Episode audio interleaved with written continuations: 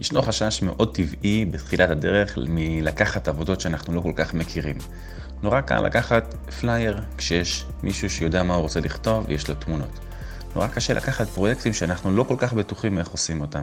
שאנחנו צריכים למצוא כל מיני אנשי מקצוע שמשלימים את השירות שלנו. אז בתחילת הדרך, באמת, אתם אנשי מקצוע, אל תחששו, קחו כל עבודה. מקסימום לא מצליחים, מקסימום נכשלים.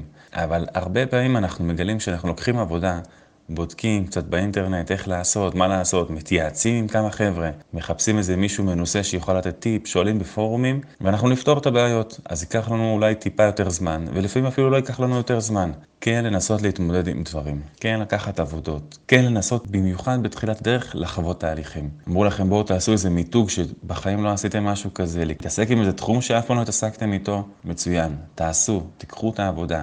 לא לחשוש. אם יש את החשש, זה חשש טבעי, זה הגיוני, אבל דווקא בגלל החשש הזה, כן לקחת עבודות. שזה לא מה שימנע מכם לקחת עבודה.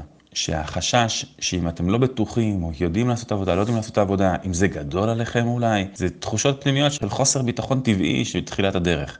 אז לקחת עבודות, לנסות להצליח, גם מעצבים מאוד מנוסים, עדיין במהלך הדרך פוגשים תהליכים, דברים חדשים שהם לא פגשו לפני. אם זה לעצב מוצרים ספציפיים, אם זה לעצב עבור לקוח מתחום שהוא חדש להם, אז עושים את המחקר ומנסים, כמו שאומרים, לפצח את הבריף. אז לא לחשוש ולקחת פרויקטים.